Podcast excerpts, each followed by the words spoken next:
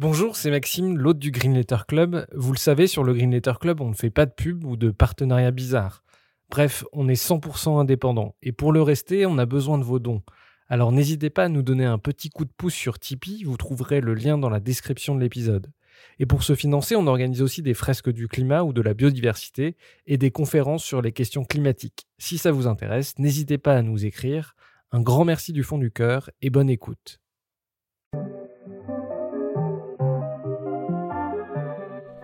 Bienvenue dans le Green Letter Club, la chaîne qui décortique les grands sujets écologiques. Aujourd'hui, nous allons parler des énergies du futur. Le pétrole et le gaz polluent la planète au point d'en dérégler son climat. D'où cette question l'hydrogène peut-il nous sauver et remplacer les énergies fossiles? C'est en tout cas l'avis de notre invité et auteur d'Hydrogène, le nouveau pétrole. Thierry Leperc est aussi et surtout un capitaine d'industrie, fondateur d'une entreprise d'énergie solaire, ex-vice-président d'Engie en charge de l'innovation et aujourd'hui à la tête de SolarAdvent, une entreprise qui conseille les grands groupes gaziers sur l'hydrogène. Thierry Leperc, bonjour. Bonjour. Euh, on va parler ensemble des énergies d'avenir, du solaire, de l'éolien, de l'hydrogène, mais avant d'entrer dans l'intimité de ces sujets, est-ce que vous pouvez nous résumer rapidement votre parcours dans le monde de l'énergie? J'ai découvert l'énergie de manière un peu par hasard, en fait, euh, après avoir développé euh, des, des, activité dans le domaine bancaire, mais surtout le financement des technologies. D'ailleurs, ma première entreprise euh, en 1999, euh, c'était Nets Capital, une société qui a accompagné plein plein de startups. On a levé à peu près 400 millions d'euros pour une quarantaine de sociétés. Et puis à la suite de ça, j'ai créé un, cabinet de conseil en innovation. C'était en 2003. Et le hasard a fait que mon premier client était un, un groupe énergétique. C'était Gaz de France. Ce qui est assez rigolo d'ailleurs, c'est que je me suis retrouvé à apprendre l'énergie euh, à la direction de la recherche de Gaz de France, qui 15 ans plus tard euh, euh, m'a reporté. Donc voilà, donc c'était une sorte de, cercle qui était bien, tourné. Et là, à partir de là, j'ai décidé de monter un, think tank.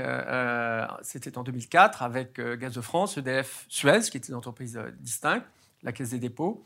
Et on a essayé d'identifier les secteurs les plus prometteurs de, l'énergie. Et c'est là ma rencontre avec l'énergie date de là. Et à l'époque, les, euh, les, gens, je me souviens, qui étaient autour de, de, ces tables que nous réunissions, me disaient, vous savez, le monde de l'énergie, on, innove peu. Euh, on a innové il y a longtemps euh, avec le nucléaire, le gaz naturel, le kéfier. Aujourd'hui, on innove peu. Aujourd'hui, ça paraît très ridicule, mais c'était donc il y, a, un peu plus de 15 ans. Et on ne s'est pas découragé. Pendant un an et demi, on a travaillé sur, on a identifié une vingtaine de secteurs. On a zoomé sur trois qui nous paraissaient à l'époque les plus prometteurs. C'est intéressant de regarder d'ailleurs 15 ans après, euh, où est-ce qu'on en est. Et les trois, c'était euh, successivement euh, la micro-cogénération, c'est-à-dire la production locale d'électricité, de, chaudières électrogènes. Ça, c'était sponsorisé par EDF. C'est EDF qui nous avait accompagnés pour, pour l'étude de, ce secteur.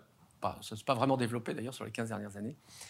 Il y avait l'hydrogène déjà, c'était Gaz de France qui, portait ce, sujet. Hein. On parlait à l'époque déjà d'économie d'hydrogène. On peut dire l'hydrogène sujet porteur et qu'il restera toujours, enfin, ou prometteur qu'il restera toujours. Et puis il y avait le photovoltaïque. Euh, et pour moi, ça a été euh, une sorte d'épiphanie de, me rendre compte qu'on pouvait produire de l'électricité d'une autre manière, c'est-à-dire avec de l'électronique. Euh, et ce qui est important de comprendre et que nos téléspectateurs doivent, comprendre, c'est que le solaire photovoltaïque, c'est-à-dire du silicium, une plaquette de silicium qui transforme directement le photon en électron, se différencie de toutes les autres sources de production d'électricité euh, qui sont euh, mécaniques, qui tournent avec des turbines. Voilà. Et donc ça a été cette rencontre, en quelque sorte, du monde de la technologie que je connaissais bien. J'avais travaillé sur, introduit en bourse ou beaucoup de sociétés de technologie, d'électronique notamment, et de me rendre compte que le monde de l'électronique et le monde de l'énergie avaient un point de rencontre. Euh, et c'est comme ça, en 2005, je peux vous même donner la date, c'était le 9 mars 2005, je m'en souviendrai toujours. Pourquoi? Parce que c'était une rencontre pour moi majeur, je me suis rendu compte à ce moment-là que le solaire photovoltaïque changerait le monde. Avant de parler des solutions, euh, parlons des problèmes. Nous sommes en train de sortir d'un monde basé sur le pétrole pour aller vers de nouvelles énergies. Quels sont les grands enjeux énergétiques d'aujourd'hui? Le principal enjeu que nous connaissons tous, c'est le changement climatique. Si nous n'avions pas le changement climatique, les questions euh, d'énergie se poseraient parce qu'on a des ressources fossiles qui sont finis de toute façon et, qui finiront par être euh, euh, épuisés. Ceci dit, on en a encore beaucoup, on en a toujours plus qu'on imagine. Hein. Il y avait à une époque ce qu'on appelait le peak oil, on imaginait que on, aurait de moins en moins de pétrole et que la, consommation euh, dépasserait la production et qu'on allait vers des, des pénuries. On est aujourd'hui convaincu du contraire, c'est-à-dire qu'il y a des ressources pétrolières et gazières très très abondantes, je ne parle même pas du charbon qui est absolument euh, immense. Donc le sujet aujourd'hui, c'est le, comment on remplace les combustibles fossiles et comment on les remplace très rapidement. Et là, je voudrais insister sur quelque chose. On n'a pas le temps, j'ai même dit, on n'a plus le temps. Juste que nos, nos, nos essaient de comprendre la situation dans laquelle on est. Ce que nous disent les Nations Unies, le programme des Nations Unies pour l'environnement, c'est qu'il faut réduire de 7,6% nos émissions de gaz à effet de serre par an pour tenir l'accord de Paris. 7,6% par an. Et, les émissions de gaz à effet de serre, c'est les combustibles fossiles. Je dis, faut, faut pas. En fait, on a 36 milliards de, de, CO2 émis euh, total euh, euh, sur la planète, et 36 milliards, ces 36 milliards sont issus des combustibles fossiles, le charbon, le gaz, le pétrole. Ça veut dire quoi? Très simplement qu'il nous faut réduire de 7,6% par an notre consommation de combustibles fossiles à partir de maintenant. Et ça, je pense que les gens s'en rendent pas compte.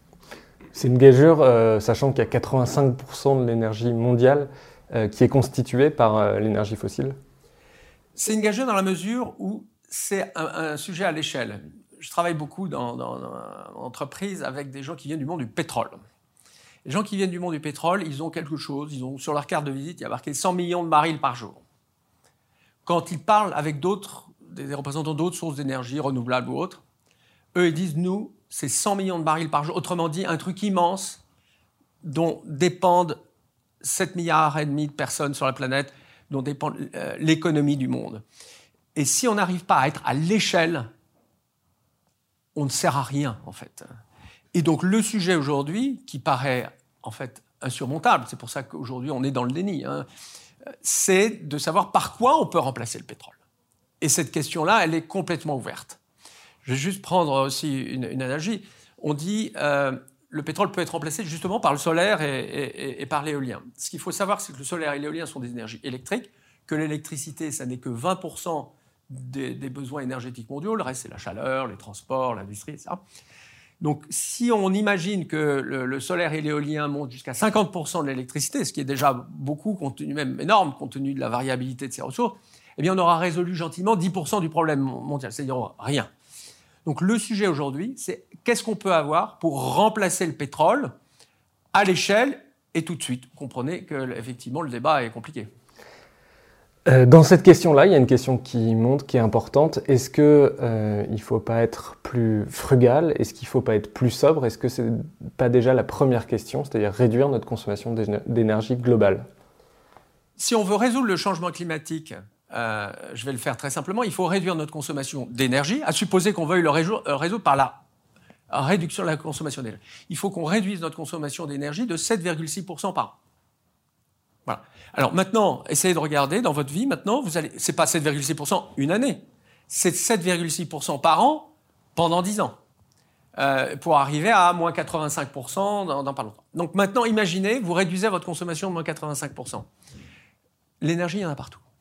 Bien sûr, il y en a dans les transports. Alors certains disent, mais moi je prends le vélo. Oui, d'accord, enfin, quand vous allez euh, au supermarché, vous achetez, même si vous êtes chez votre locavore chéri, euh, eh bien, le locavore, il a pris un véhicule, il a utilisé de l'énergie. Les gens qui ne consomment pas d'énergie, ça existe, ça s'appelle les ermites.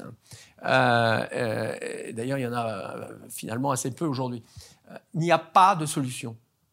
La, la, réduction de la consommation est une fausse bonne idée.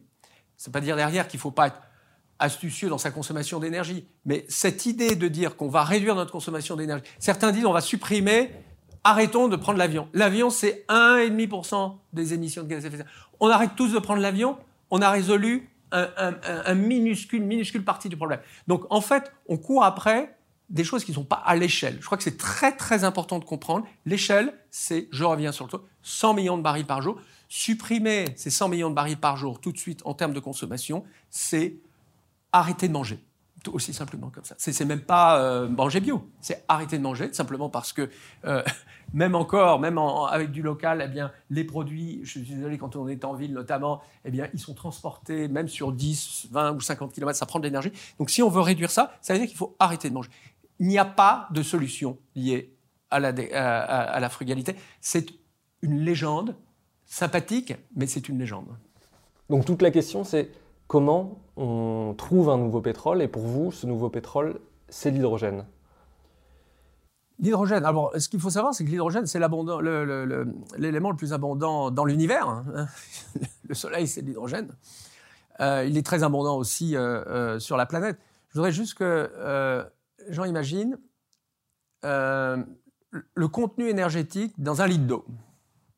Regardez un litre d'eau. Il y a l'équivalent en en essence euh, d'un demi-litre d'essence dans ce litre d'eau. Maintenant, imaginez l'océan.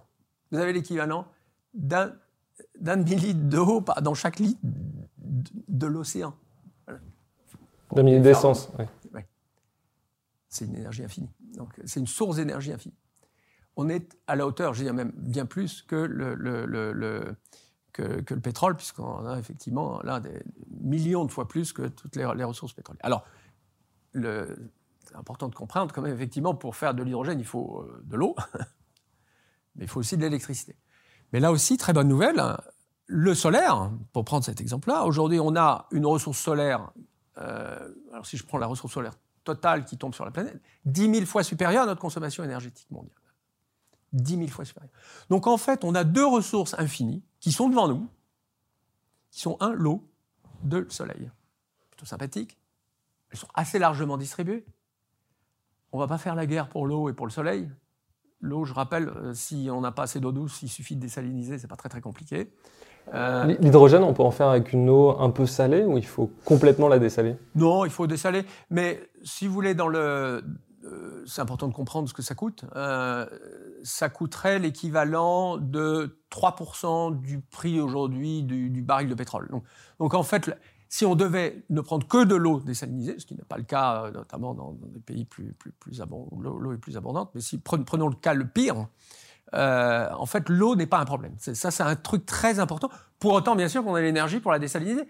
Mais si cette énergie, c'est du pétrole, ça c'est sûr, c'est pas, pas bon. Mais si cette énergie est une énergie entièrement solaire, eh ben, à ce moment-là, on n'a pas de problème. Donc, donc ce qu'il faut voir, alors c'est vrai que ça va choquer beaucoup de personnes, c'est que la ressource, enfin c'est plutôt une bonne nouvelle quand même, la ressource est infinie, elle est devant nous.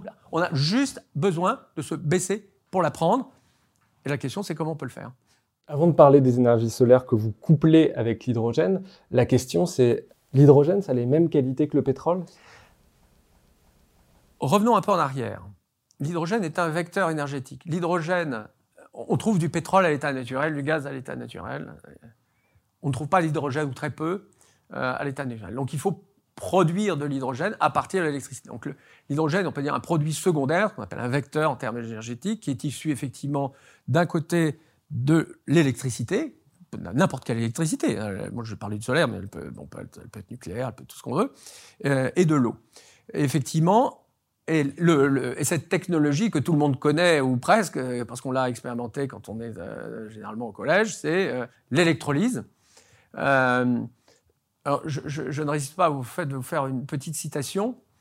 Et, euh, je demande à ceux qui vont écouter la citation d'imaginer qui a, dit, a dit euh, cette, phrase. Oui, mes amis, je crois que euh, l'eau sera utilisée comme combustible, que l'hydrogène et l'oxygène qui la constituent, utilisés isolément ou conjointement, fourniront une source de lumière et de chaleur que le charbon ne saurait avoir. Oui, lorsque euh, les ressources de charbon seront épuisées, on chauffera et on se chauffera avec de l'eau. L'eau est le charbon de l'avenir. Vous aurez trouvé Jules Verne Jules Verne, bravo. Jules Verne, 1874, il y a 146 ans.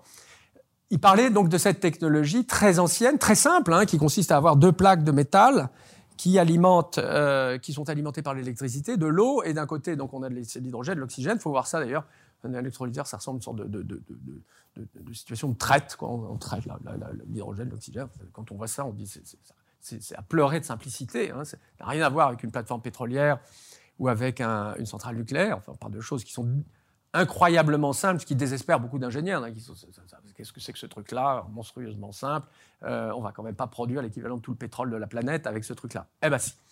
Donc aujourd'hui, ce qu'il faut voir, c'est qu'on a une technologie qui a aujourd'hui plus de deux siècles. Hein, parce que quand Jules Verne en parle, c'est déjà une technologie ancienne.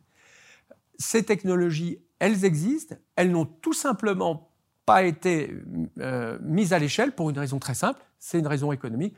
L'économie, c'est toujours la chose la plus importante, que ce soit pour l'énergie ou d'autres sujets.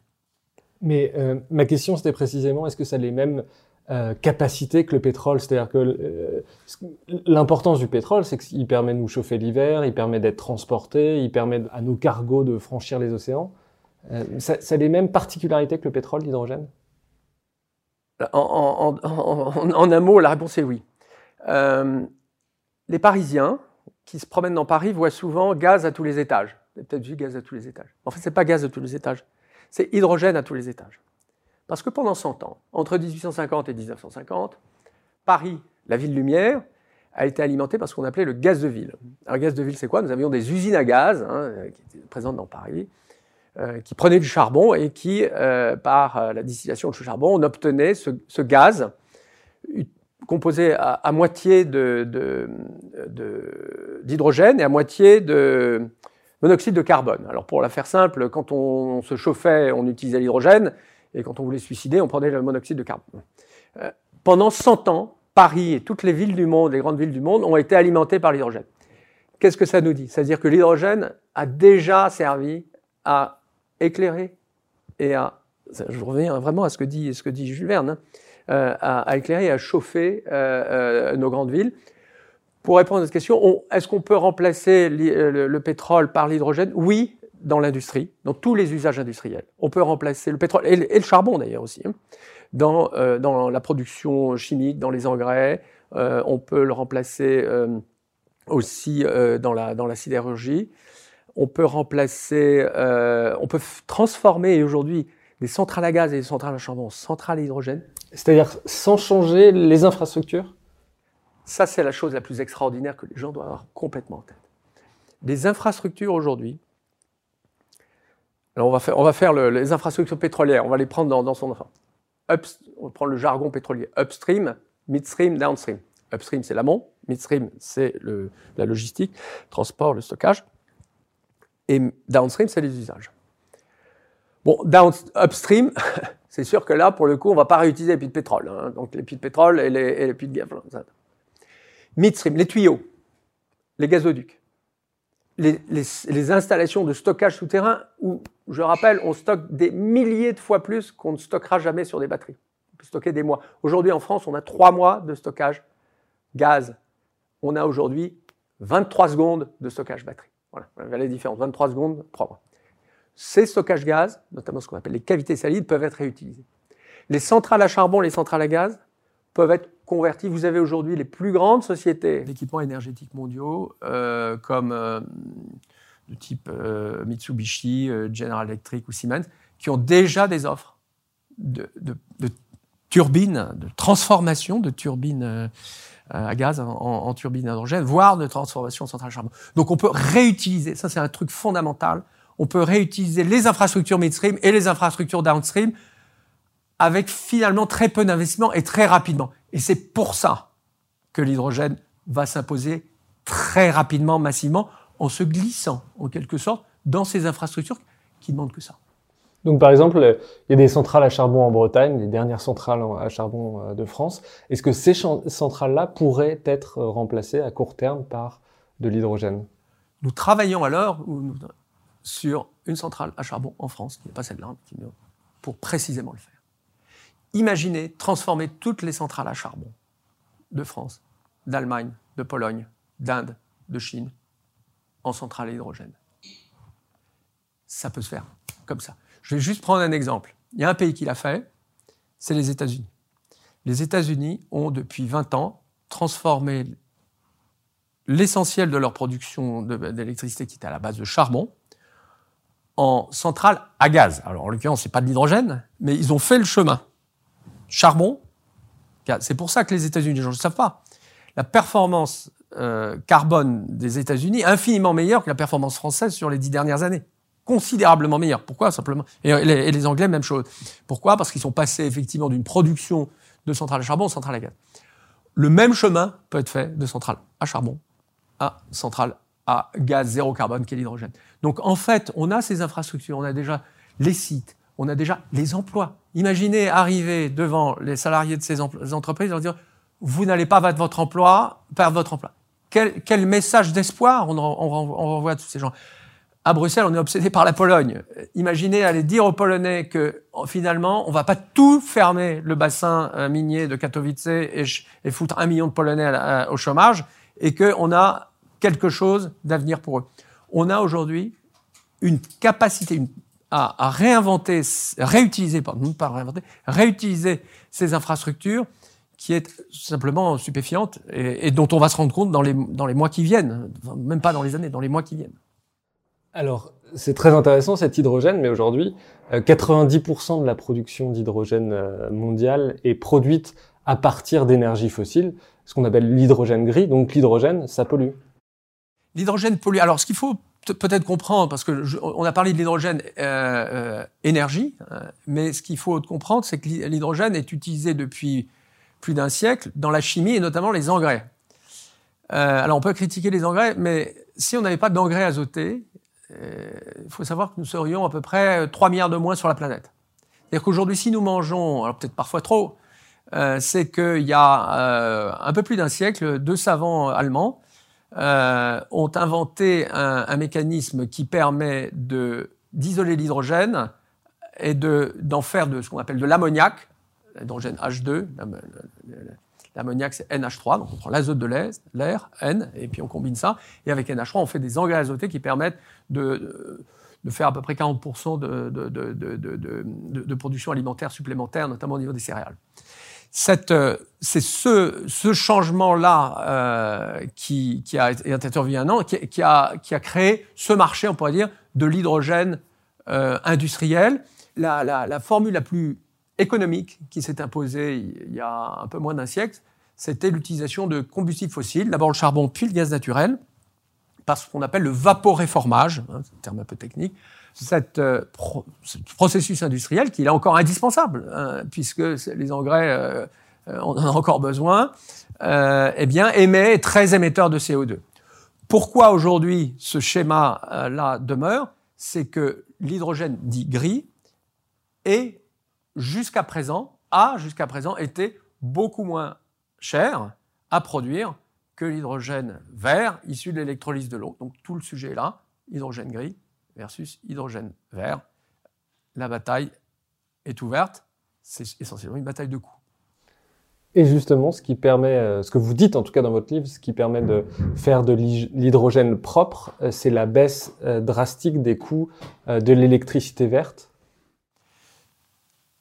ce qui est très important là aussi dans le monde de l'énergie en général, c'est de partir du marché. Parce qu'on souvent on dit, bah, bien, il serait souhaitable de faire ceci, il serait souhaitable de faire cela.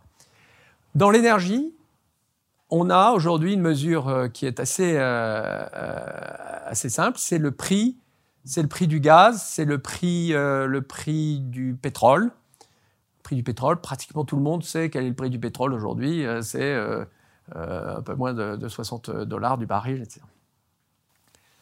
Ce qui est très important, c'est de partir de ce niveau-là. On peut dire, ah, les gens, un jour, on met une taxe carbone et les gens vont payer deux fois plus cher. On a vu ce que ça donnait en France lorsqu'on a voulu augmenter les taxes carbone.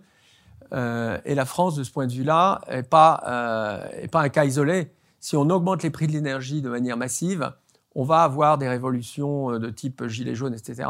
Et si, pour les entreprises, la révolution type gilet jaune, c'est quoi? C'est je ferme l'usine et je vais ailleurs.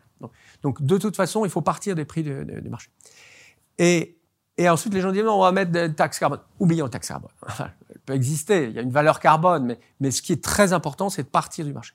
Et donc, la question très simple sur l'hydrogène, c'est comment est-ce qu'on arrive à partir euh, des prix du pétrole et du gaz actuels et de regarder comment est-ce qu'on peut produire cet hydrogène vert au prix du pétrole et du gaz actuel. C'est ce que nous avons fait avec mon entreprise. Et, l'exercice, il est assez éclairant. Il vous dit que bah, voilà, le prix de l'électricité, il doit être à ce niveau-là. et le prix des électrolyseurs, hein, qui est, l'autre composante économique, hein, l'eau étant là encore un élément de coût assez, minuscule, ils doivent être à ce niveau-là. Alors là, je vais, donc la, réponse à la question, elle est simple. Il nous faut de l'électricité, qui est le composant majeur, à 15 dollars du mégawattheure. Pour ceux qui ne savent pas ce que c'est 15 dollars du mégawattheure, c'est euh, trois fois moins que les prix de gros de l'énergie, de l'électricité. C'est à peu près huit fois moins que les prix de, des nouvelles centrales nucléaires. Alors oh très bien. Bonne nouvelle, c'est le prix du solaire. Aujourd'hui, vous avez des appels d'offres solaires qui ont été attribués partout dans le monde et maintenant en Europe. C'est le cas de l'Espagne et du Portugal à ces niveaux-là. Donc, la question de savoir est-ce qu'on a la ressource au bon prix, la ressource solaire au bon prix, et notamment en Europe, la réponse est oui. Elle est juste de l'autre côté des Pyrénées. Euh, mais cette ressource solaire, du coup, ça voudrait dire importer de l'électricité? On ne sera pas capable en France d'avoir une ressource solaire à ce prix-là? Dans le monde, euh, dans le monde, on importe et on exporte de l'énergie.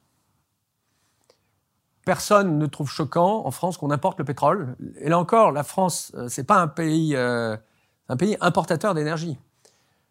69% de notre consommation énergétique, c'est des combustibles fossiles. Cette énergie est entièrement importée. Elle est importée et personne ne trouve rien à y redire, tout simplement parce qu'on n'a pas le choix. Ça, euh, le nucléaire, euh, si je mets de côté le fait qu'on importe aussi l'uranium, mais, mais, supposons que le nucléaire soit une, énergie euh, locale, ce qui est le cas aussi de l'hydraulique, le nucléaire en France, toute énergie confondue, c'est 17% de nos besoins. Donc, on importe de l'énergie en France, on importe de l'énergie en Europe. Euh, L'Europe est foncièrement un continent euh, qui importe de l'énergie. Donc la question, c'est simple, de qui et comment? Vaut-il mieux investir, enfin plus exactement, importer des combustibles fossiles de pays souvent hostiles, euh, dans le Moyen-Orient, Russie, ou bien en produire une bonne partie en Europe, en Espagne Formulé différemment, vaut-il mieux importer on va en produire en France, bien sûr, mais on va effectivement, compte tenu des volumes, importer plutôt de l'Europe du Sud, de l'Espagne, peut-être du Maroc, de, de, l'Algérie, voire pour ce qui concerne, parce que ça peut être produit avec de l'éolien aussi euh, en Scandinavie. Euh, ou faut-il rester avec des importations de combustibles fossiles de pays euh, hostiles à la France et à l'Europe? La question, elle est aussi simple que ça. Le choix géopolitique, il est en fait assez simple. Le choix économique aussi. Le choix environnemental aussi. C'est une évidence. Et ce qui est très important en France, c'est qu'on imagine, qu'on cesse de penser que la France est une île. Euh, j'avais cette discussion avec un haut représentant du ministère récemment. Il me disait Nous, en, France, nous avons une vision, il disait ça avec un certain humour, une vision autarcique. Et je dis Monsieur le directeur général, la France n'est pas une île au milieu du Pacifique. La France a des frontières, a des amis l'Espagne est un pays ami, l'Italie est un pays voisin et ami. Ayons une vision européenne. Et ce qui, l'enjeu aujourd'hui dans cette vision d'exportation, c'est d'abord, fondamentalement, d'avoir une démarche européenne qui, je le rappelle, a été le démarrage, le point de démarrage de euh, l'Europe il y a 70 ans. L'Europe s'est fondée sur l'énergie. La question derrière ça, c'est est-ce qu'on va être capable de créer de l'électricité de manière massive pour des millions euh, de personnes avec les technologies solaires, avec les technologies éoliennes? La réponse est oui. Euh, je vais vous donner deux éléments. De, Nous avons, il y a aujourd'hui, en Espagne, le, nombre de projets solaires euh, développés ayant une autorisation de raccordement en Espagne est passé en deux ans de 1 gigawatt à 101 gigawatts. Ça représente quoi? 101 tranches nucléaires. Deux fois, une fois et demi le parc nucléaire français en, capacité de production. C'est le nombre de projets, je n'ai pas dit construit, hein, le nombre de projets aujourd'hui, pas simplement euh, rêver, puisqu'ils ont déjà leurs autorisations d'accordement. Donc la ressource aujourd'hui, cette ressource, et, c'est que le début de cette histoire. Je vais formuler euh, l'autre question, c'était la, réponse de manière différente. J'étais récemment avec euh, la bras droit de Ursula von der Leyen sur ces questions-là. Il me disait comment l'Europe peut-elle totalement remplacer le charbon, le pétrole et le gaz Quelle surface Quelle surface De quelle surface avons-nous besoin? Et si on prend la ressource euh, solaire euh, qu'on a euh, en Europe du Sud et, en Afrique du Nord, c'est environ 0,5% de la surface de ces zones-là qui est à proximité dont on aurait besoin. Maintenant, imaginez 0,5% de la meseta espagnole, imaginez 0,5% des déserts marocains, tunisiens. La, ressource est là. La ressource est à notre porte. On a une partie de cette ressource aussi en France, notamment en Provence. Euh, il n'en reste pas moins que ça ne suffira pas pour nous. La France est importatrice d'énergie depuis euh, un siècle. Euh, s'en est pas trop trop mal sortie. elle continuera de l'être, surtout si elle a une vision qui n'est pas insulaire, je ne dire même pas hexagonale, c'est insulaire, autarcique, mais qui a une vision européenne, pan-européenne, voire méditerranéenne, ce qui est aussi un, angle très intéressant sur un, genre politique, c'est de créer de nouvelles solidarités, de nouveaux échanges avec nos voisins du sud de la Méditerranée. Sur l'éolien, j'ai lu dans votre livre qu'il y avait un projet euh, en mer du Nord pour fournir de l'électricité à 80 millions de personnes. Je voulais savoir si j'avais bien lu et si le chiffre était correct. Ce chiffre est correct. Ce projet est bien sûr euh, très ambitieux. Il s'agit de faire une île artificielle ou plusieurs îles artificielles euh, de, sur des bancs de sable qui sont au milieu de la mer du Nord pour y arriver. Le problème, alors c'est ce qu'on appelle l'éolien offshore, qui a fait des progrès d'ailleurs considérables ces dernières années. Je vais juste prendre un exemple. Euh, les, premiers euh, appels d'offres qui ont été euh, signés en, France sur les sur l'éolien étaient à 200 euros du mégawattheure, c'est un prix très très élevé, ont été renégociés un peu plus tard à un chiffre un peu inférieur. Les derniers, on a fait un dernier appel d'offres en France sur le, en, mer du Nord à à 40 et quelques euros du, du, mégawattheure. Mais si vous avez noté par rapport au chiffre que j'indiquais sur l'hydrogène, c'est-à-dire le chiffre magique de 15 dollars du mégawattheure ou 15 euros du mégawattheure pour, euh, pour pouvoir faire de l'hydrogène au prix des combustibles fossiles, c'est pas suffisant. Donc l'éolien offshore, avec ses surcoûts, c'est utile pour fournir l'électricité, ce n'est pas suffisamment compétitif et ça ne sera probablement jamais, compte tenu des surcoûts euh, de, génie civil, euh, ça ne sera probablement jamais pour fournir de l'hydrogène. Ce qui est possible, et on est en train de le regarder, nous, avec des partenaires euh, en Scandinavie, c'est de l'éolien onshore, sur Terre, non pas en France, je rassure les amoureux des paysages bretons euh, que l'objectif n'est pas de faire 40 000 éoliennes euh, du, côté de l'île de Bas. on est plutôt au nord de la Norvège, même au-delà du cercle polaire, où d'ailleurs il n'y a pas de population, sur, du, sur, sur de l'éolien onshore, voire en Islande un jour peut-être, on verra avec un gazoduc qui, qui relierait au continent. Il faut aller chercher la ressource où elle est. C'est comme le pétrole. On peut dire en France, on va chercher du pétrole et on va avoir notre autonomie pétrolière. Ben, on a essayé, ça n'a pas marché. De la même manière, il faut regarder où la ressource est abondante et économique. Et pour ce qui est du solaire, on est plutôt au sud de l'Europe ou au nord de l'Afrique. Et pour ce qui est de l'éolien, il y en a. Euh, on est plutôt vraiment complètement au nord de l'Europe. Euh, et c'est très bien. Ce sont nos voisins, c'est des gens avec lesquels on s'entend bien. Charge à nous ensuite de développer les filières industrielles euh, qui vont nous permettre pas simplement d'être euh, les, importateurs de ce truc-là, mais aussi des acteurs industriels. D'ailleurs, ce n'est pas complètement par hasard si mon entreprise est basée à Paris et non pas euh, à Madrid ou à Oslo.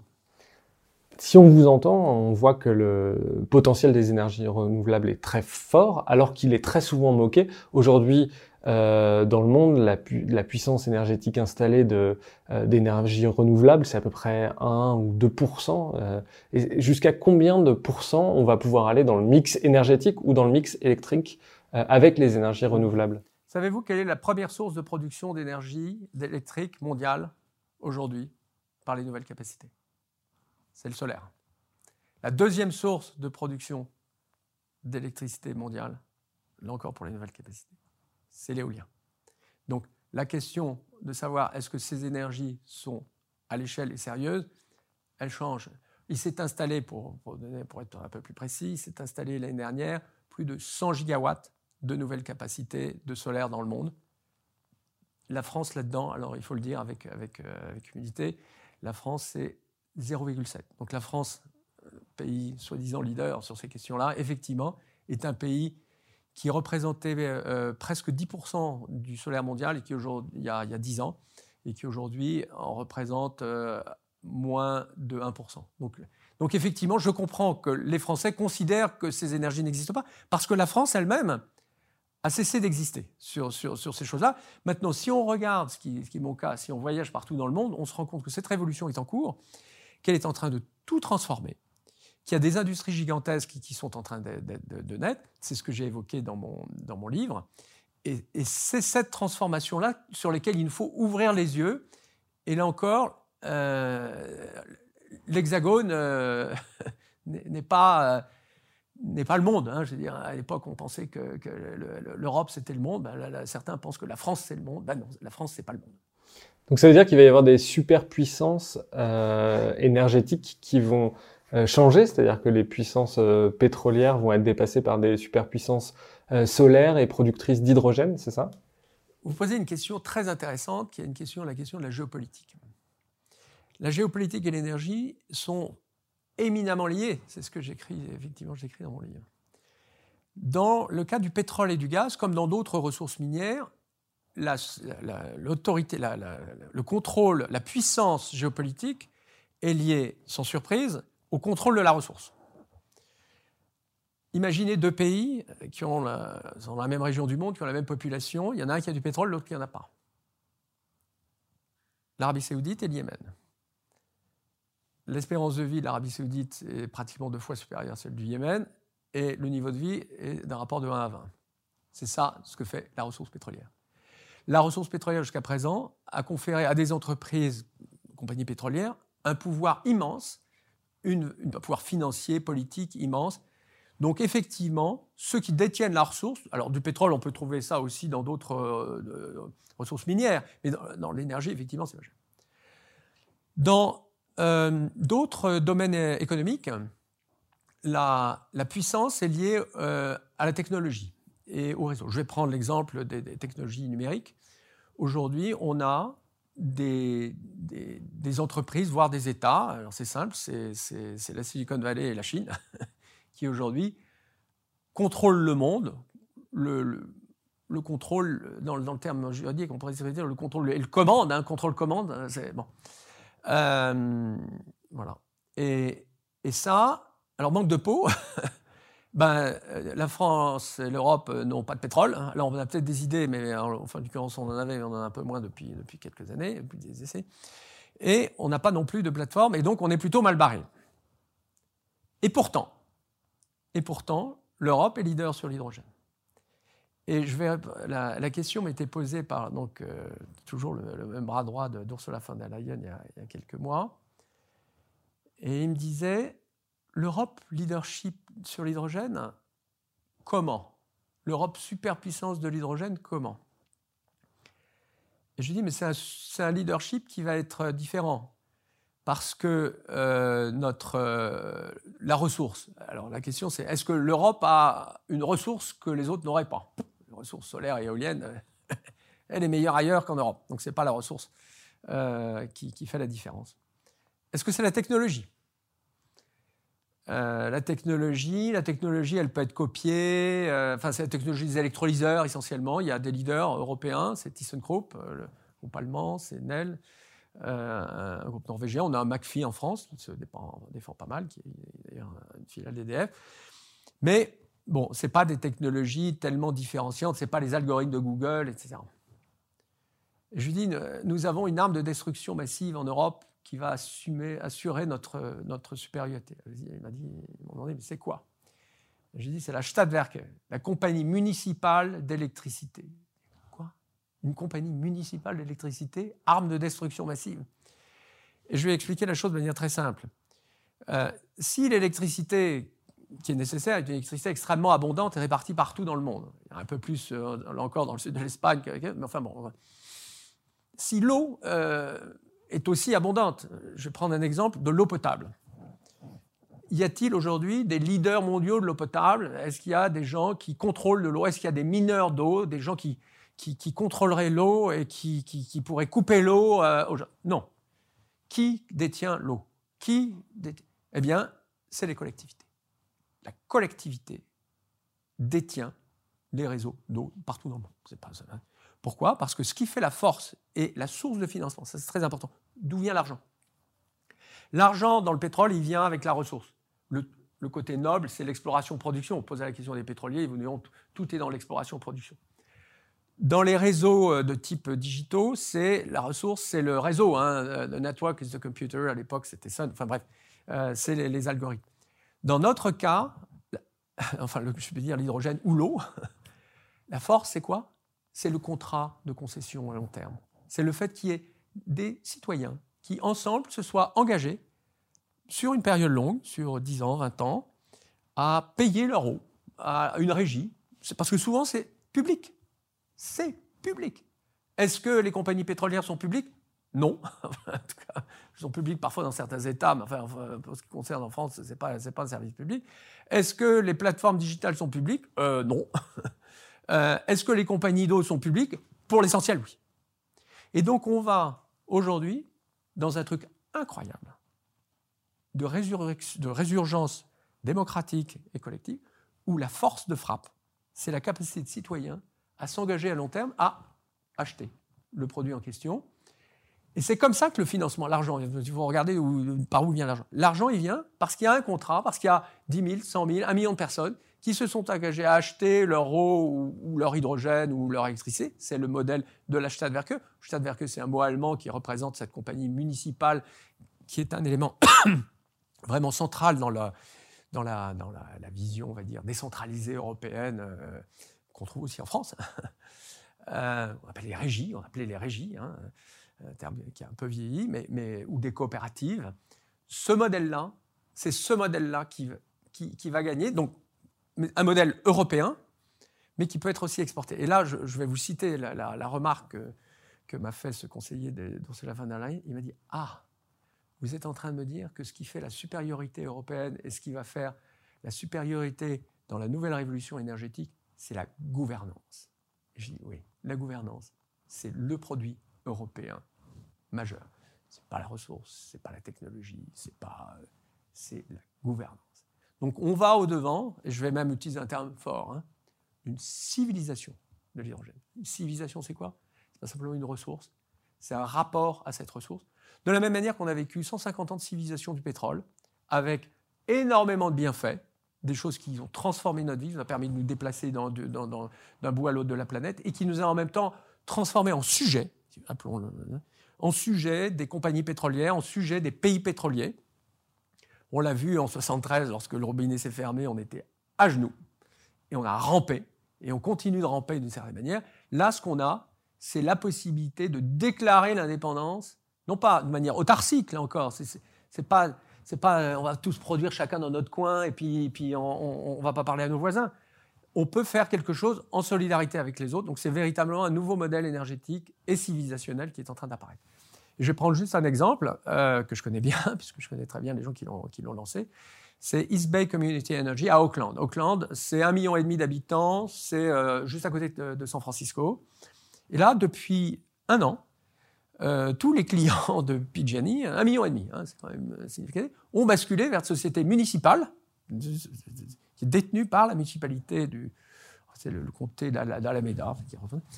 Et vous avez cette chose absolument incroyable où des gens sont passés d'un système monopolistique lié à une entreprise privée, certes régulée, à un système municipal euh, qui est très orienté vers la production et la fourniture d'énergie renouvelable et, d'autres éléments euh, euh, pour favoriser le développement de la, région. Effectivement, ce modèle-là, ce modèle démocratique, euh, est un modèle qui, se développe. Alors, il faut faire attention. Il faut aussi qu'il soit économique. Hein. On, a en France beaucoup d'exemples de, de, parfois de collectivités à qui on a donné les, clés et qui, ont pu faire des bêtises. Donc, il faut quand même qu'il y ait un système de, responsabilité. Mais dans la durée, ce système de CCA qu'on appelle en, Europe, là encore, Stadtwerke, en, France, il y a un terme pour ça. Entreprise locale de distribution. Vous allez aujourd'hui dans la Vienne, c'est euh, Sorégie. Vous allez dans les Deux-Sèvres, euh, c'est Ulysse. Vous allez à Grenoble, gaz électricité de Grenoble. Vous allez à Strasbourg, électricité Strasbourg. Vous avez 5% aujourd'hui de l'électricité en France euh, et, du gaz qui est fourni par ces entreprises locales. Donc elles existent. Ce modèle-là est un modèle d'avenir. Alors on va revenir sur, sur l'hydrogène. l'hydrogène, ça permettrait de s'éclairer, de se chauffer, de faire avancer des voitures. Euh, mais aujourd'hui, le, parc de voitures à hydrogène représente, j'ai fait le calcul, 0,08% euh, des voitures mondiales. Euh, pourquoi? Parce que les voitures à hydrogène sont extrêmement chères, et notamment parce qu'il y a du platine dans la pile à combustible. Est-ce que les voitures à hydrogène peuvent un jour être accessibles au grand public? Ce sujet des voitures d'hydrogène, on le traite c'est-à-dire, vous tapez sur euh, Google hydrogène, et puis 80% de ce que vous allez voir a trait au, véhicule. Et vous avez raison, c'est un non-marché. Il s'est installé, euh, il s'est vendu l'année dernière moins de 10 000 véhicules hydrogène, c'est-à-dire 500 fois moins que de véhicules euh, électriques. C'est rien. alors on serait tenté de dire tout ça pour ça. Et c'est vrai que si on a des véhicules très chers, pas de station de charge, et de l'hydrogène très cher, on se dit qu'il euh, y a peu de chances que tout ça se développe, notamment face au véhicule électrique qui, lui, voit ses coûts baisser de manière très très forte. Et aujourd'hui, on n'est pas très très loin de la parité avec le, le, véhicule moteur explosion. L'électricité, euh, il y, en a partout. Euh, voilà, donc on peut se dire, bah, la, la mécédite, c'est l'électricité. Et c'est vrai qu'à court terme, je dis ça en tant que conducteur de véhicule électrique, c'est difficile à battre l'électricité. Il n'en reste pas moins que, alors d'abord sur les camions, sur les bateaux et même sur le, véhicule, euh, c'est un peu le fait la poule. Si vous avez tout ce machin très cher, euh, ça ne va pas marcher. Si vous avez de l'hydrogène fourni de manière très abondante pour l'industrie, la chaleur, quand je dis très abondante, et surtout très peu cher. Autrement dit, si l'hydrogène est moins cher que le diesel, je vais faire, faire simple. si l'hydrogène, qui est aujourd'hui 3, 4, 5 fois plus cher que l'hydrogène, euh, le diesel, euh, devient moins cher, eh bien, les constructeurs automobiles vont se mettre à en faire non pas 10 000, mais 1 euh, million, 5 millions ou plus. Et pour l'essentiel, tout repose sur les volumes. La part que vous évoquez de, platine, c'est un sujet, mais le vrai sujet, le coût, pas imaginer qu'une voiture à hydrogène, c'est c'est du plaqué platine partout. Hein, je veux dire, c'est la, part, du, platine dans la, dans la, part du véhicule est en fait très faible euh, parce que c'est utilisé dans des quantités très très très modèles. Ce qui est cher, c'est la construction, enfin le, de, la pile à combustible elle-même. Pourquoi? Parce que c'est fait à des quantités très, très faibles. Hein, donc tout, tout, ça est lié. Donc si vous arrivez à, à résoudre ce sujet de, de poulet d'œuf, en fait, de volume, par la disponibilité de carburant en très grande quantité. Tout est là. Si vous n'avez pas de carburant, vous avez peu, peu de stations, prix très cher, vous n'allez jamais résoudre ce problème. On dit qu'il y a une vingtaine de stations euh, en France à peu près qui servent de l'hydrogène. Voilà, alors il en faudrait au minimum 2000. Donc vous voyez, mais vous n'allez pas faire 2000 stations hydrogène, qui coûtent aujourd'hui d'ailleurs beaucoup d'argent euh, public. Euh, si c'est pour alimenter euh, euh, quelques milliers de véhicules. Ça n'a aucun sens. Il faut qu'il y ait des millions de véhicules. Pour qu'il y ait des millions de véhicules, il faut qu'il y ait du carburant, donc de l'hydrogène, bien sûr décarboné, vert, pas cher. C'est assez basique. L'hydrogène a assez mauvaise réputation. Il a la réputation d'être dangereux. Qu'en est-il? Alors, les Parisiens qui prennent euh, de temps en temps euh, euh, un véhicule hydrogène, puisqu'il y en a aujourd'hui plusieurs centaines dans Paris, hein, c'est les, taxis hype, auront probablement mesuré que leur vie n'est pas mise en, danger par le fait de, circuler tout seul. non, le, sujet de sécurité de l'hydrogène n'en est pas un. C'est un gaz Comparons-le avec le méthane. Voilà, faisons. Euh, il y, a des avantages et des inconvénients. Euh, c'est une molécule beaucoup plus petite et donc effectivement qui peut s'échapper plus rapidement dans l'air. Euh, la seule chose, c'est que c'est pas toxique. Vous pouvez respirer de l'hydrogène, vous n'allez pas mourir. respirer du méthane, bon.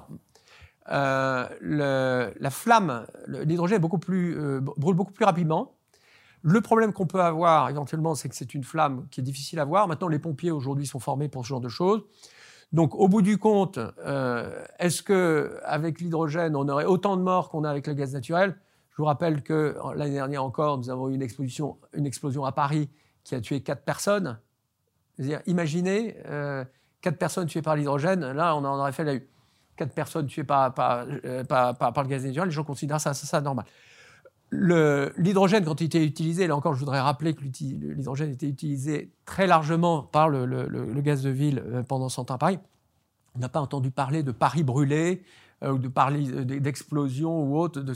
Donc là encore, les gens qui ont en tête, parce que c'est peut-être à ça que vous faites allusion, ce, film hollywoodien lié au, au, Hindenburg. Juste d'ailleurs une, petite allusion, le Hindenburg, c'est donc un ce, fameux euh, euh, dirigeable allemand euh, qui, est, arrivé qui a pris feu donc lors de son arrivée à New York en 1937. Pour la petite histoire, si ça avait été du méthane, la ville de New York aurait été complètement soufflée. En fait, l'hydrogène a brûlé, alors c'était assez spectaculaire. Il y a quelques personnes qui ont été tuées, elles n'ont pas été tuées par l'hydrogène, d'ailleurs, elles sont tombées. c'est une chute. si on avait eu la, même quantité de méthane qui avait brûlé, ça aurait fait une explosion qui aurait détruit New York, qui était juste à côté.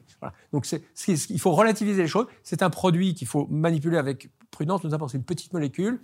Euh, euh, là encore, euh, il y a aujourd'hui toutes les, dispositions de sécurité, y compris dans les véhicules, qui est quand même la chose la plus, sensible, pour, pour, faire en sorte que les risques soient proches de zéro.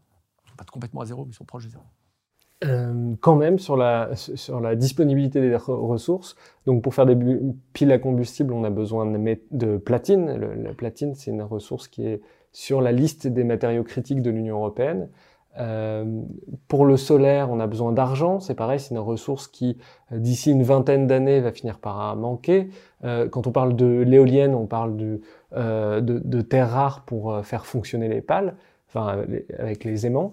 Euh, est-ce que la question de la disponibilité des ressources euh, se pose sur ces trois technologies et euh, va poser des problèmes à terme si on essaye de passer à l'échelle?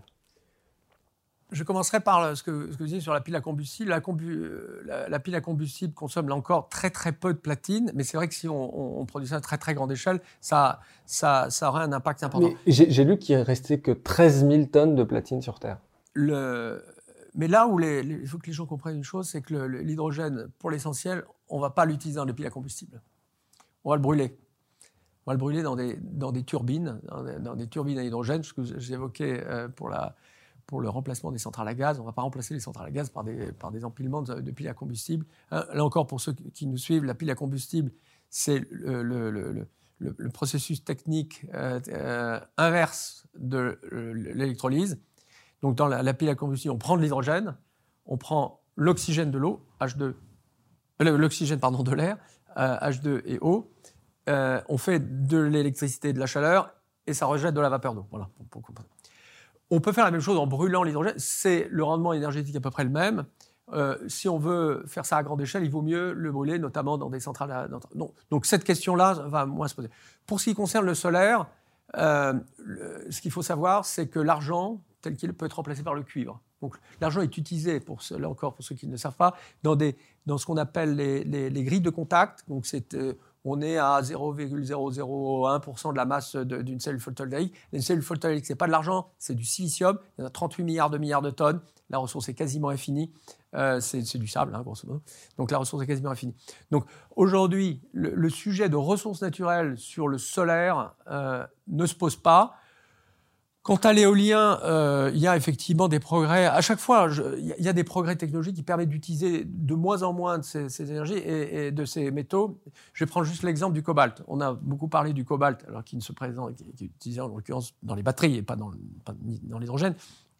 Mais vous serez peut-être intéressé de savoir que le cobalt et le lithium, d'ailleurs, euh, le, prix de ces deux matières premières se sont effondrés ces dernières, cette dernière année, parce que justement, malgré l'explosion de la consommation, le fait que les nouvelles technologies en utilisent beaucoup, beaucoup, beaucoup moins, et qu'on puisse anticiper déjà même des, filières de recyclage, fait que la demande minière euh, est beaucoup, très inférieure à ce qui était anticipé. Donc, donc là encore, ayant une vision dynamique, sur les choses essentielles, pour ce qui me concerne, je qui sont d'un côté le solaire, de l'autre côté l'hydrogène, on a des ressources infinies, véritablement infinies, de silicium et de cuivre, euh, d'un côté, euh, et, de l'autre côté euh, bah, de métal, hein, parce que pour faire une, c'est de l'acier, hein, pour faire un électrolyseur c'est de l'acier, pour faire de, c'est de l'acier, de l'acier, de l'acier. Voilà, il y a un peu de nickel quand même, mais un, tout petit peu. Donc les ressources aujourd'hui naturelles, est-ce qu'on peut faire 100% de nos besoins en, avec couvrir 100% de nos besoins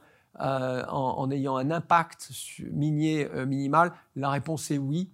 Et ça ne peut pas, en tout cas, être un, argument renvoyé contre, contre, contre, ces technologies, notamment surtout le solaire et l'hydrogène. Euh, l'hydrogène, c'est une, euh, une, source d'énergie qui est déjà utilisée, notamment pour la propulsion des fusées euh, Ariane. Est-ce qu'aujourd'hui, on a des projets industriels d'ampleur qui fonctionnent à l'hydrogène? Il y a l'hydrogène est utilisé là encore dans les engrais. Je vais prendre un exemple. Il y a euh, une usine euh, à côté de Bordeaux qui produit euh, un demi-million de tonnes d'engrais. Elle consomme l'équivalent de 50 000 tonnes d'hydrogène. Donc vous avez aujourd'hui des très grosses utilisations. En France, on utilise à peu près un million de tonnes d'hydrogène, soit en partie, soit pour les engrais, soit aussi pour le raffinage. Donc des processus industriels qui utilisent l'hydrogène existent aussi déjà. Pour les, procédures les plus innovantes, je parle en particulier sur la sidérurgie, vous avez aujourd'hui une première euh, unité qui n'est pas énorme mais qui existe, euh, qui est exploitée par Vestalpine, qui est l'opérateur sidérurgique, l'industriel de sidérurgie d'Autriche, qui utilise cette fois-ci de l'hydrogène, euh, pardon, de l'électricité hydraulique pour faire de l'hydrogène vert pour son usine de Linz. Euh, donc, ça, existe, ça, marche. La, question aujourd'hui de savoir est-ce que ça marche, euh, enfin, c'est pas un sujet. La question est-ce que on revient, toujours à la même chose. Est-ce que la disponibilité du produit est suffisamment abondante et, l'excellente nouvelle qui va arriver dans les mois qui viennent, c'est que effectivement, on va pouvoir produire massivement. Je vous ai évoqué les, les gigawatts ou dizaines ou centaines de gigawatts qui sont en cours de développement euh, de, solaire, notamment dans le sud de l'Europe, euh, on va pouvoir mobiliser, transformer, amener ce solaire sous forme d'hydrogène, produit en hydrogène sur place, par les canalisations de gaz existantes. Et ça, c'est une chose que les gens font en tête. L'hydrogène arrive. Il y a 60 ans, on avait ce slogan extraordinaire le gaz arrive, c'est le gaz naturel qui arrivait, symbole de modernité dans la France des années 60 et 70. Eh bien là, on va avoir l'hydrogène arrive partout sur nos territoires. Cet hydrogène va arriver et va transformer nos territoires, les transformer non seulement en territoire vert, mais aussi en territoire industriel. Et là, je voudrais insister sur cette chose-là. Ce n'est pas simplement un produit pour remplacer un autre. Nous avons aujourd'hui en Europe la possibilité de réindustrialiser nos territoires. Nous travaillons à l'heure qui, euh, nous parlons à des projets industriels nouveaux qui pourraient mobiliser des milliards d'euros de nouveaux investissements industriels en France même pour utiliser ce produit venant soit, soit de France, soit, soit, soit, importé de nos voisins espagnols pour développer de nouvelles capacités industrielles. Donc il faut avoir ça en tête, il faut avoir confiance en nous, que derrière cette révolution-là, ce n'est pas simplement un, un, truc problématique, pénalisant ou une transition compliquée, c'est quelque chose qui est plein de promesses, y compris des promesses industrielles et sociales. C'est-à-dire, on reçoit par exemple l'hydrogène d'Espagne, et dans ce cas-là, il, y a des usines qui sont euh, mises en place pour le euh, commercialiser, pour le... Je vais prendre un exemple. Je ne peux pas non plus trop, euh, trop, trop spécifique, parce que ces informations ne sont pas publiques, mais imaginez une, une capacité chimique, un site chimique en France, sur lesquels on pourrait investir un milliard d'euros. Le site permet d'investir un milliard d'euros pour faire de l'ammoniac vert. Donc, je vous rappelle, hydrogène, on utilise l'azote de l'air et on fait de l'ammoniac, pour non pas faire des engrais, mais pour remplacer le fioul lourd dans la navigation maritime. Aujourd'hui, la navigation maritime, c'est atroce. Hein. les ports sont, atrocement pollués, c'est très émetteur de, de gaz à effet de serre.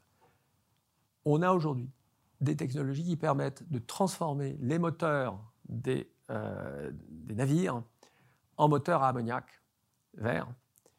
Et il y a un site en France sur lequel les partenaires sont en train de regarder, ce sera un investissement d'un milliard d'euros. Un milliard. Il ne s'est pas fait un investissement dans la chimie en France de cette taille depuis plus d'un demi-siècle. Pour fournir ce segment où tout est à faire qui ne demande que ça, d'ailleurs, euh, qui est le, transport maritime. Voilà, c'est un exemple. Il y en a d'autres où l'innovation, le, fait de, voir de nouveaux, euh, de nouveaux marchés, d'avoir confiance dans notre site industriel, mais j'en profite pour dire, sans subvention. Aujourd'hui, il y a malheureusement depuis un certain temps un, conditionnement en France qui consiste à dire on ne peut faire d'industrie qu'en mendiant. L'industrie de la mendicité, les, mendiants de l'industrie, c'est-à-dire il faut demander. On a construit une usine, une, industrie magnifique en Europe, euh, qui est l'industrie, et en France en particulier, qui est l'industrie aéronautique. Cette industrie, elle a certes bénéficié d'accompagnement, de financement de l'État, pas de financement de l'État, enfin de financement public, mais elle s'est fondée sur le marché mondial. On a aujourd'hui cet exemple magnifique du succès français industriel, français et européen industriel sur l'aéronautique. Répliquons-le sur d'autres domaines, mais là encore, ne demandons pas à l'État ou à la collectivité qui n'en a pas les moyens de subventionner des, industries ou des filières, comme on dit de manière, je trouve assez nostalgique par rapport à un système un peu soviétique, euh, euh, des filières non compétitives seraient incapables de vendre leurs produits à l'étranger. Alors, une partie de votre métier, c'est de faire du lobbying euh, sur euh, la question de l'hydrogène. Euh, comment est reçu votre discours de la part des hommes politiques que vous rencontrez? Et comment ce discours est aussi perçu par les chefs d'entreprise des grandes entreprises énergétiques? Si vous appelez lobbying euh, une, démarche qui consiste à faire adopter une réglementation favorable à votre industrie et à lui faire faire avoir des avantages et des subventions et autres passe-droits, euh, je suis un anti-lobbyiste.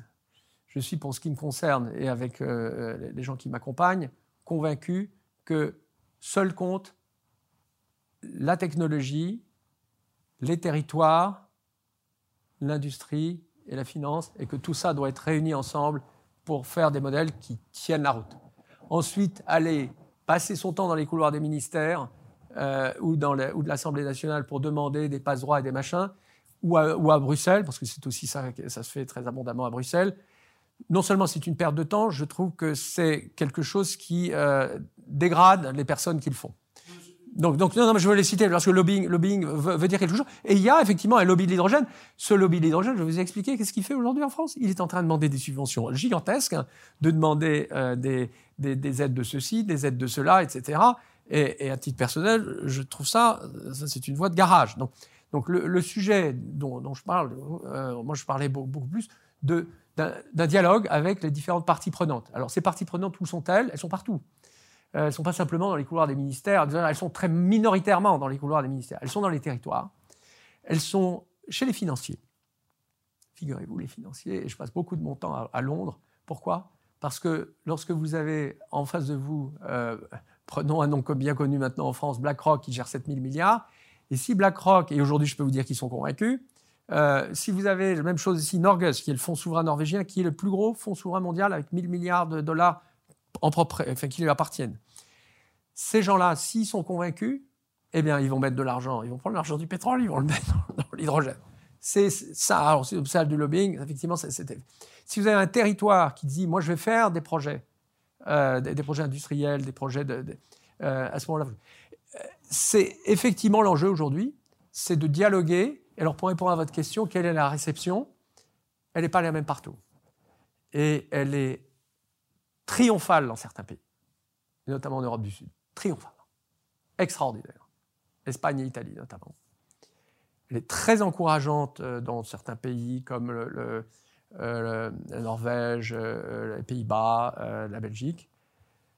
Il y a, elle est intéressante en, en, Allemagne.